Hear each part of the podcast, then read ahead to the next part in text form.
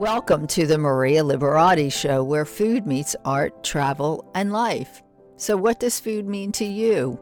Well, in this episode, my special guest will help us discover. We have LD Sledge who wrote a book about Cajun food, and Larry Jorgensen, who's going to tell us all about the Coca Cola Trail. You know, it's Library Lovers Month in February, so we're discovering more and more books. And also, let's see, we also have Valentine's Day coming up and Super Bowl Sundays coming up soon, too. So we have a recipe, though, that I'll be sharing for Valentine's Day strawberry risotto think you're going to like it. Stay tuned. And I just wanted to tell everyone not to forget to join in this Friday, February 11th, for my Valentine's Day themed cooking class, virtual class with Rocco of Rocco's Dough in Miami, Florida. Rocco is a Neapolitan pizza expert, and Rocco is going to be sharing his tips on how to make an authentic Neapolitan pizza at home. And we chose that dish for a Valentine's Day cooking class, virtual class, because pizza is such a fun thing to make together. So, you know, you can make it with that special someone, you can make a pizza with your family. It's a great way to celebrate Valentine's Day, making pizza, and you can certainly even make a heart shaped one if you really wanted to. So, Rocco will be joining us, and I will be joining in probably with maybe a special dessert. I know Rocco has some special things planned too. So, so please please join us. You can find the class on eventbrite.com. It is free to join. Registration is limited, and I looked and it's almost filled. So please uh, register as soon as possible. Go to eventbrite.com. If you can't figure out how to register, you can go to my website, marialiberati.com, and you'll see there the link. Or you can just send us an email at info at marialiberati.com. And by the way, I will will be giving away an ebook copy of my book, The Basic Art of Pizza. You'll also have a chance to win a book, The Basic Art of Pizza. So please join. And you can find The Basic Art of Pizza and all the books in the Basic Art of Italian Cooking series on online at marialiberati.com. Really, anywhere books are sold on Amazon.com, on Kindle as well.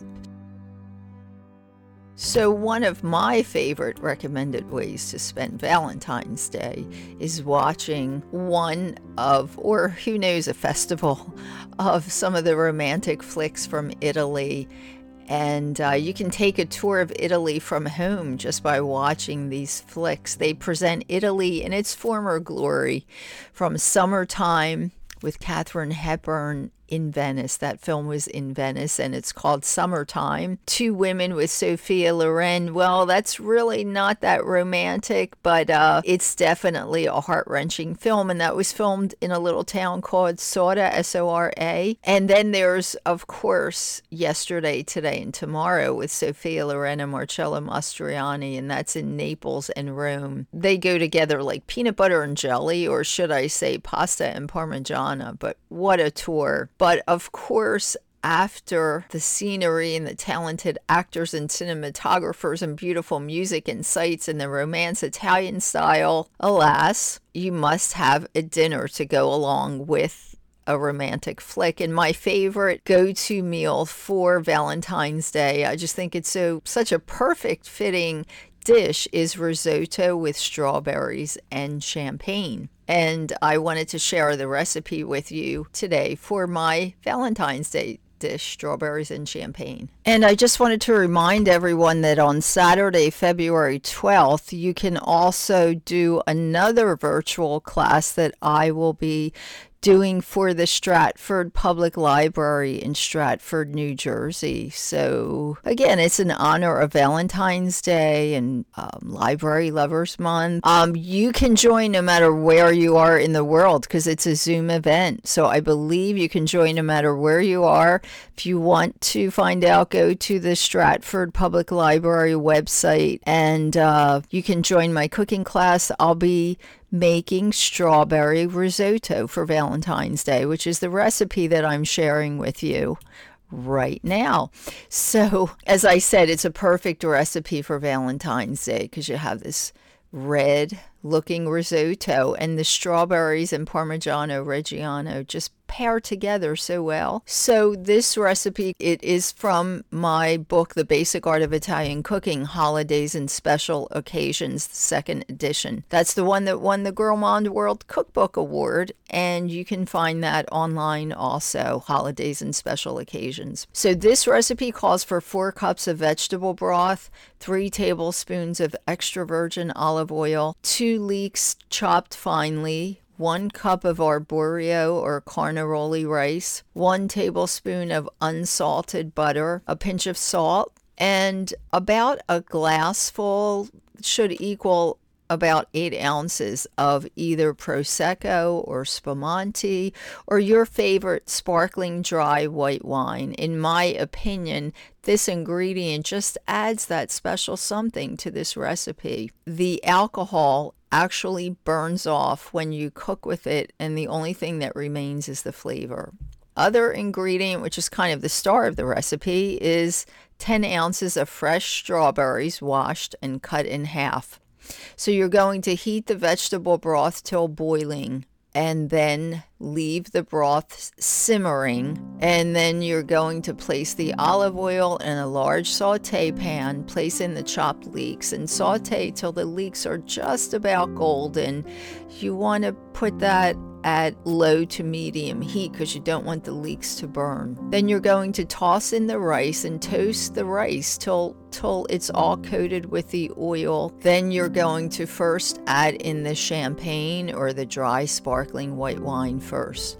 Stir till all the liquid is evaporated. Then what you're going to do is place in a half a cup of vegetable broth and stir till all the liquid is evaporated. And you're going to keep doing that about a half a cup of liquid, putting it in till it's all evaporated. As I said, you're going to keep doing that till the rice is al dente, which would be about 15 minutes. Puree the strawberries when the rice is just about done, maybe 13 minutes into cooking it. You're going to place in the strawberry puree, stir it in well, and remove from heat. Let stand for two minutes.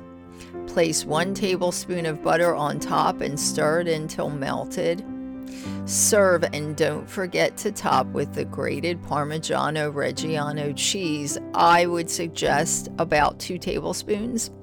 Decorate the plates with strawberry garnish, and this makes a perfect Valentine's Day dish. And you can serve it with a glass of sparkling spumante or sparkling wine, champagne, or a non alcoholic beverage as well. Enjoy. So today we have LD Sledge, who is wow, he's he's very talented. I couldn't nail down exactly what how to introduce him. So he's an author, an artist, um, musician, chef, and today we're having him especially because he wrote a book called Cajun Delectables. And I know a lot of my listeners out there, well, everybody's interested in food and cooking, but Cajun cooking is just so interesting. And the one thing that I loved about this book is that he didn't just share recipes, but he also told us about the history of some of the of of Cajun cooking and explained it. Yes. So LD, thank you so much for being here. Tell me, how did you decide to write a book about Cajun cooking? Well, I lived in South Louisiana. I practiced law in Louisiana for 43 years. I was a courtroom lawyer, oh. and I had all half of my clients were Cajun and uh, the and and half of Louisiana, uh-huh. that is, if you would look at the map of Louisiana, it's like a boot. The uh-huh. whole half of it, except for New Orleans South, is all Cajun. Now yes. people don't even know about them and they were my clients. They're the funniest, most liberated people I've ever known. They have no idea what political correctness is. You know, they make jokes about themselves. I just love them, and I wanted people to know about them. Uh-huh. And I have eaten so much of this food and had it all my life. Mm-hmm. And I said, well, let me share some cooking uh, uh, recipes that I like, and I got a hundred recipes in here that'll they'll they call it what makes so so good it make you slap your mama, and so that's what they say. There's even a slap your mama seasoning, and uh, you have you know it's it, I just felt bad because these people people don't know about it, and they say oh those people from New Orleans or they're this or that. They don't know anything. They're not in New Orleans. Right. Anyway, so I, I decided to combine it and it's like 200 pages. It's not like your ordinary cookbook. Uh-huh. And uh, a, friend of mine, uh, Smiley Anders, who's a well, he's written for the paper there for like 40 years. He said, uh-huh. LD Sledge gives us a cookbook It's more than a cookbook. It's a love letter to Louisiana uh-huh. and his native state. So anyway, it is. Yes. That's what kind of got me started. And, yes. uh, you know, I can tell you what makes why is it different. I can tell yes, you that. Yes, tell us because not everyone out there knows what is Cajun cooking and what makes it different. What's it what you know, what makes something Cajun cooking? Um, any characteristics of Cajun cooking? Yes, please tell us. Okay. Now, well, you so many of the Cajun food uh, uh, recipes uh-huh. are soups and stews. Uh-huh like a gumbo. Oh, yes. Okay. And uh, so I'm going to tell you about that. But Uh-huh. there's a lot of others that are not, like your fish and your meat and your Uh-huh. roast and all of those other, and your shrimp and your Uh-huh. all of those goodies and stuff. But Right. anyway, the de- deal about a gumbo and most of those meals like that, Uh-huh. they need a thickener. Now, let me tell you about how you can learn about it. Uh-huh. Okay. I have a page online. It's called CajunCookingSecrets.com. Uh-huh. And I give you about three, four, five minutes of how, how they do it. Uh-huh. But here's the way they do it. They make a roux, R O U X. It's a thickener. Yes. And uh, this thickener is made with a cup of flour and a cup of oil. Uh-huh. And what they would do traditionally, they would take it and they would heat it and they would stir it and they would stir it and they Uh-huh. would stir it. And it would take a long time for it to get to where they want it. And they want it to be like a golden brown or dark Yes. brown. Uh-huh. And it, it sets it up as a thickener, but it also has a nice aroma. Right. Now you come to the next stage, which gives you the next layer of flavor, uh-huh. and that's called the Holy Trinity. Uh-huh. The Holy Trinity is onion, bell pepper, and celery. Uh-huh. And usually it's about one to three or something. So you, you get a couple of onions and a bell pepper and three or four slots of uh, Uh-huh. celery. Chop it up, Mm-hmm. and and then you get some garlic. I say that garlic got religion, and it joined the church and goes with them to the Holy Trinity. Anyway, so Yes. what you mix those together and you put those into the roux. Right. And now you saute that down until you get them all like the like the Cajuns say, melt them, melt them onions, Uh-huh. and you melt the onions, and, and then after now you've got your really you got it set up. Uh-huh. Now after this, you then go and put your meat in and your uh, stock, your chicken stock or beef stock or whatever you Right. want. Cajuns used to use water. I like stock; it makes Uh-huh. it better. Uh-huh. And um, I'm gonna give you another secret. Thing is that you can go online to uh, Amazon and buy some roux already made. You don't have to go through that. My son saw me doing that, and he said, "Daddy, you are a traitor. That's you're going against the policy. You're supposed to spend all your hour building that roux. No, it'll take just a spoonful, and you're about ready to go." But anyway, um, that's that, and you just cook it for a couple of hours. You ask a Cajun, you say, "How say, uh, So that's uh, how that's you make that?" And they'll Right. say, first you make a roux." They'll always say that, and then they'll say, and then you do, the and then they'll say, and you cook it down, and that's my logo: cook it down. Uh-huh. and I think that I know you said you can buy the roux on Amazon or something, but I think it's probably better freshly made if you can make it yourself because Yeah, well, I'm I'm yeah, sure but you can is. make you can mess up too. well, that's true, uh, but you You should can learn. burn it. You can, you can, but I think that the the beauty of the food is and the the really flavorfulness is probably you're going to get a better flavor if you do yeah. it yourself and just learn you know learn how to do it so is cajun cooking or is it creole now what's the difference between because isn't there a you know creole cooking in louisiana also yeah well creole is louisiana too Right. yes. The definition, see, my book gives you all kind of stuff. And the definition right. of Creole is different in New Orleans than it is from the other part of the state. Okay. Yes. Creole, basically, Creole uh-huh. is, the, is the name of someone who was from one country, but uh-huh. now he's born in another country. His parents were from France, but he's born in New Orleans. So he's a Creole. I see. I see. So that's the distinction. Okay. That, they, and and, yes. and the cooking is different too. But then the Creole Creoles over in Lake Charles, which is on the Texas border, uh, mainly they're, they're like black and Indian and Spanish and a combination. They're mainly the black uh, Creoles over there, and they have a whole different music style.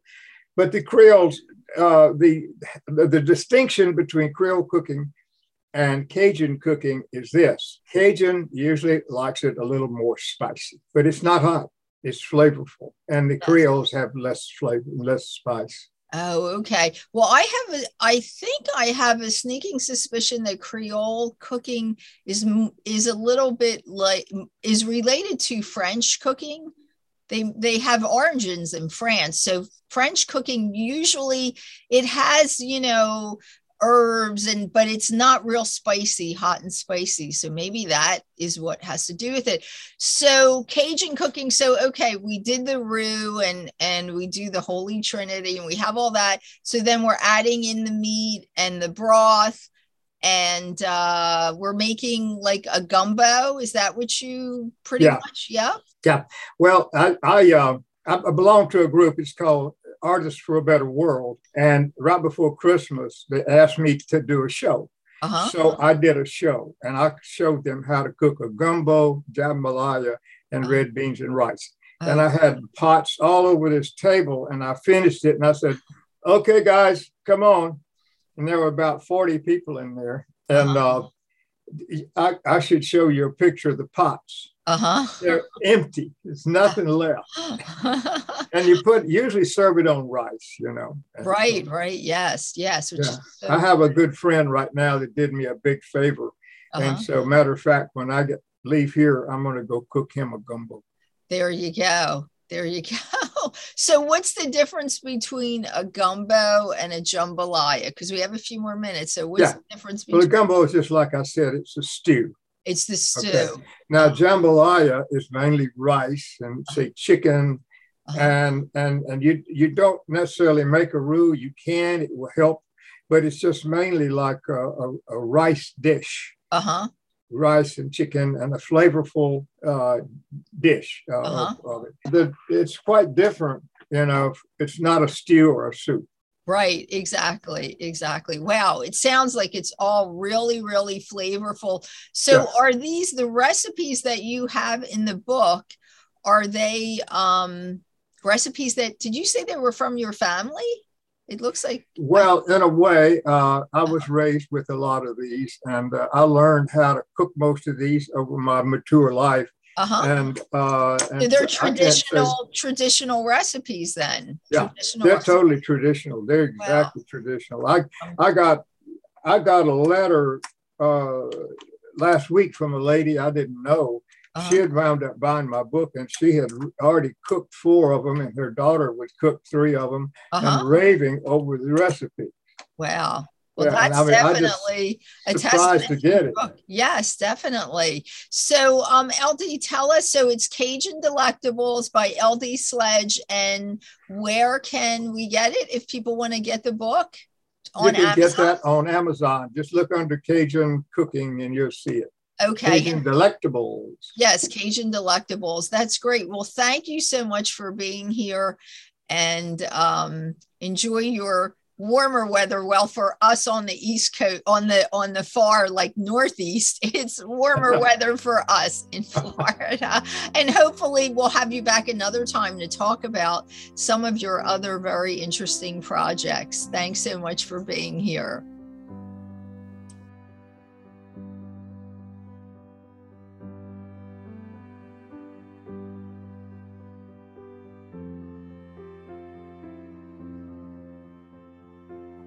So, you know, this month is Library Lovers Month. February is, and I, I love to read books. And uh, I especially love it when we can combine a book with something about food. And my special guest today is joining us from Louisiana. His name is Larry Jorgensen, and he is an author, but he's also written for TV, radio, news, uh, newspaper, and a very seasoned writer, author, I guess I can say. And he wrote this really interesting book called the Coca Cola Trail.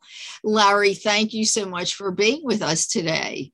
Thank you, Maria. I look forward to, to talking about the Coca Cola Trail. Yes. So, Larry, tell us um, what was your inspiration? How did you um, how did you decide to write the book, The Coca Cola Trail? How did that come about? I think the book sort of selected me. I had intended to do a feature, a travel feature uh-huh. I do a lot of freelance writing. Yeah. Uh, there's two museums, and we talk about them in the first two chapters of the book. Uh-huh. There's one in Vicksburg, Mississippi, where uh-huh. Coca Cola was actually first bottled. Uh-huh. And then there's another one in Monroe, Louisiana, not too far away. Uh-huh. And, uh, you know, it, it pays tribute to the family that bottled Coca Cola. Okay. So I thought that's a great travel story. Two two museums you could visit in one day if you wanted and about Coca Cola. Yes. So I set out to do a travel story. Yes. Well, by the time I got to the second one in in uh, Louisiana, um, I had the opportunity to meet with descendants of the family that bottled Coca Cola for the first time and learned from them not only their enthusiasm for what I was doing, uh-huh. but the fact that it's all over the country and they started mentioning um, other places that had the story and it just it, it caught my attention i thought yes. this is much more than a than a, a feature story yeah. this this should be a book. And so that's the book got me. I didn't get the book.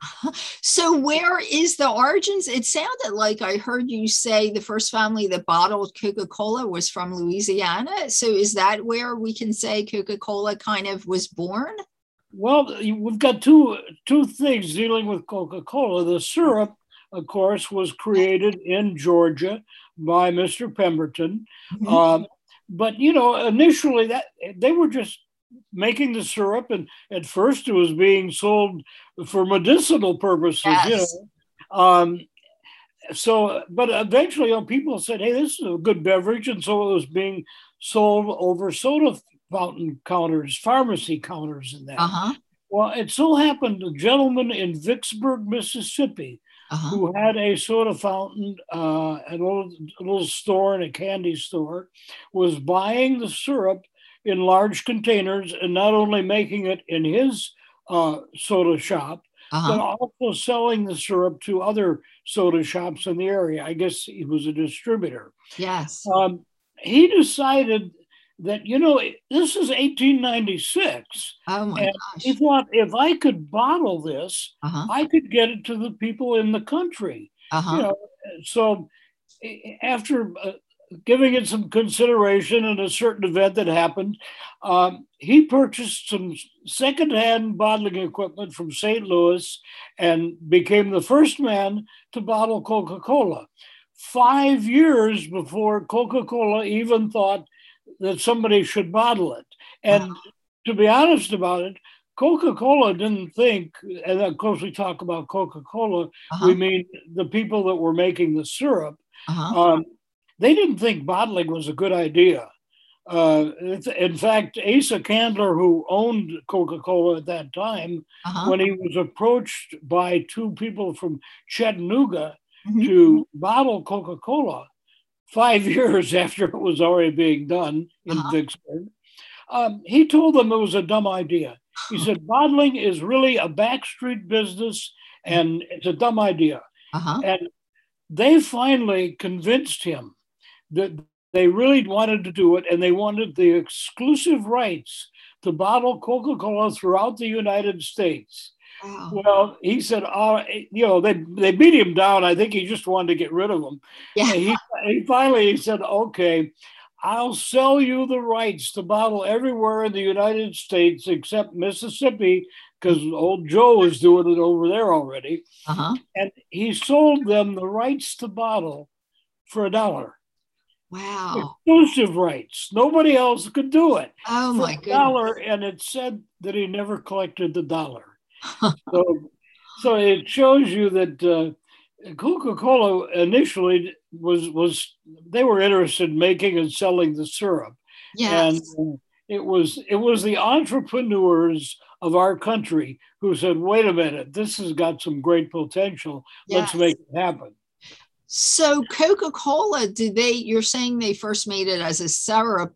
Did they originally make it for medicinal purposes only? Is that what they thought of it as as for, or? Yeah, well, the, the fellow that invented the formula, Mr. Pemberton, uh, had been a Civil War soldier and had a very serious war injury. Uh-huh. And he had been uh, addicted to a, a, a, pain reliever he was taking. Right. Uh, and he wanted something else. Uh-huh. So he was also a pharmacist. Uh-huh. And somehow he realized, learned in his uh, work, that the combination of the cola, uh, the coca leaf, uh-huh. could create pain relief. So he created this formula for pain relief. He, he was actually in Columbus, Georgia. Uh-huh. Um, he moved to Atlanta, Georgia. That's where Atlanta comes to play, I and see. continued to develop his uh, formula for Coca Cola, what became Coca Cola syrup. Uh-huh. And ultimately, the first place he took it was to a drugstore in Atlanta, mm-hmm. which had a soda fountain. And he said, This will work in pain relief. And so that's how it began. They were making it, serving it as pain relief. But you know what? It tasted pretty good. and, and we know what happened from there. Yes, yes. So, um, the Coca Cola trail. So I'm assuming the book kind of follows the trail of where Coca Cola kind of went and and how it got through the country or got through the yeah. world, I guess, right? Well, the, what happened, and we, so we sort of missed out. You know, the guys go back to Chattanooga that had the rights uh-huh. to bottle Coca Cola.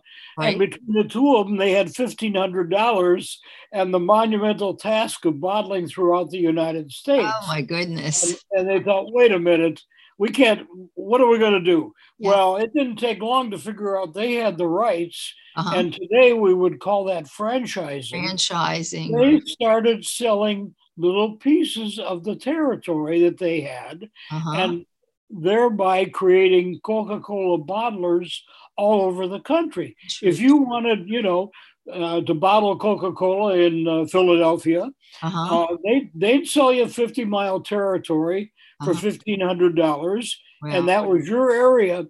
But the, the little hook to it was that when you bottled Coca Cola, mm-hmm. you had to use the Coca Cola syrup. So they sold you the territory. Oh, I see. And then you would buy the syrup from Atlanta, Georgia. Oh. But every time you bought syrup, uh-huh. the guys that sold you the territory got a commission on the syrup sale. Too, yes. So, needless to say, they did well. And, and the, the book tells about all the places around the country that you can still go to that are Coca Cola history. Yeah. Uh, old plants that may now be a brew pub or uh-huh. a, a, a, little mini mall, or you know, we say this is where they are.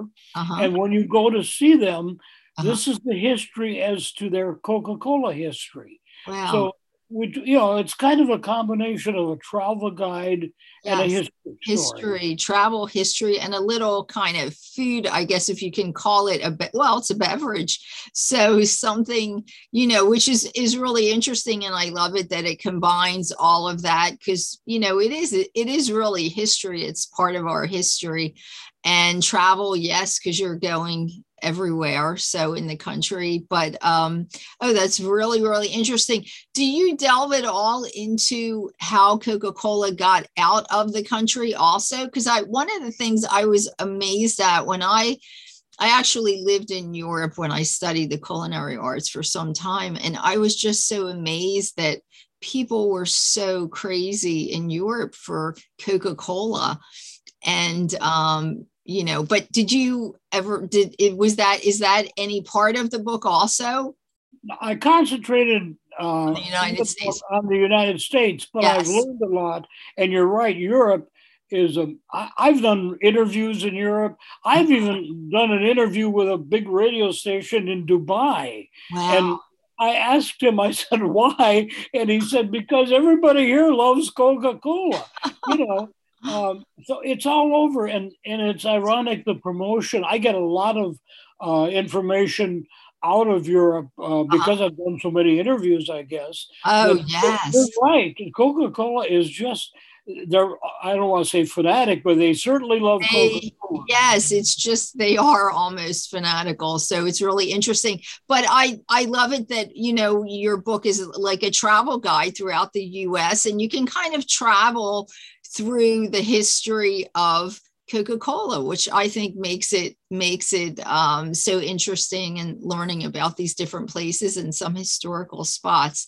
So, well, do you have? Oh, where where can people find the book? Is it Amazon and just all the normal regular places the online? Best way to find it is on the website. On the web. Go ahead. Simply the Coca-Cola Trail.com. Um, you're going to find it it's it's interesting the places and a lot of places have bought the book but uh-huh. it, it, it's not your standard bookstores it's right. places it's places like country stores uh-huh. coca-cola memorabilia oh, uh, yes. it's old soda fountains you know yes. so many of these 50 soda fountains yes, uh, yes. have bought the book uh, uh-huh. museums uh, uh-huh. you, you, never know where it's going to show up where it's going to mm-hmm and that, that that's been you know something that's been a real pleasure to me.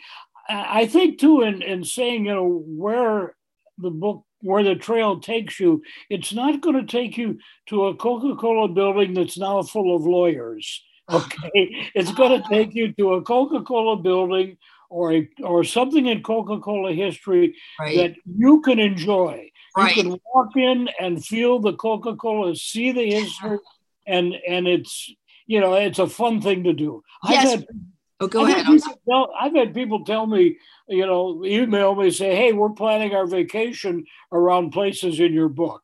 So it, it, it's a lot of fun. Yes, and uh, what I was just going to say is I love it too because yes, the book sounds like it's a lot of fun, but it's a book that teaches you know, it really does teach us something about the history of our country, but in a fun way. So I love that. I always love, you know, when I can read a book, but it's also teaching me something, but it's in a fun way. So it's, you know, you don't feel like you're just sitting and learning something. You are really, but uh, it's definitely something fun and more like an activity and interactive type of book. So you get to learn about many things just uh, from that.